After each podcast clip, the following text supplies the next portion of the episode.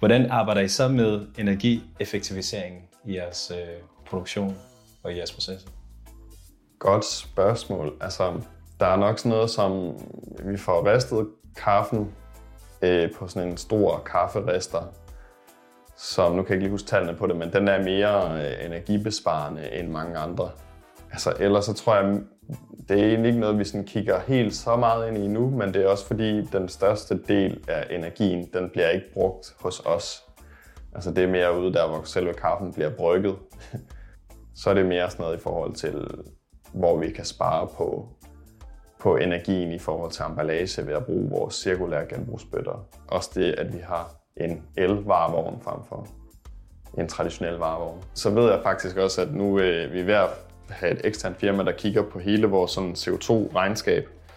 Og der indgår øh, det hele. Altså, så det er også sådan, hvad for en frokost vi får her på kontoret, og altså hele den del der. Fordi det vi sådan mest har kigget ind i, har været lidt mere nogle standardberegninger på øh, kaffedyrkning for eksempel. Vi vil godt være specifikke på vores kaffe og vores virksomhed.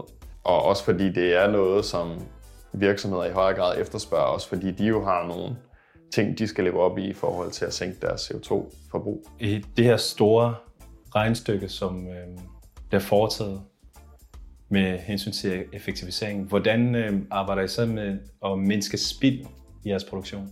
Øh, vi kigger blandt andet ind på øh, altså det med at bruge øh, genbrugsbøtter, som står for øh, efterhånden rigtig meget af vores øh, samlede kaffe, altså bliver leveret i de her genbrugsbøtter, så der sparer vi rigtig meget. Øh, vi lancerede det i sidste halvdel af sidste år, øh, og allerede efter ja, cirka 6 måneder, tror jeg det stod for mellem 25 og 30 procent af vores samlede kaffe, der blev leveret i de her øh, genbrugsbøtter. Øh, som gør, at vi sparer rigtig meget engangsemballage på øh, vores kaffeposer. Og ellers så øh, prøver vi at sortere det affald, vi nu har, efter de forskellige øh, ting, såsom øh, ja, pap og plastik og så videre. Fantastisk. Jo, men øh, det lyder super spændende, det I arbejder på, og måden I arbejder på. Så tusind tak for, at øh, du delte dine tanker med os. Jamen, det var så lidt.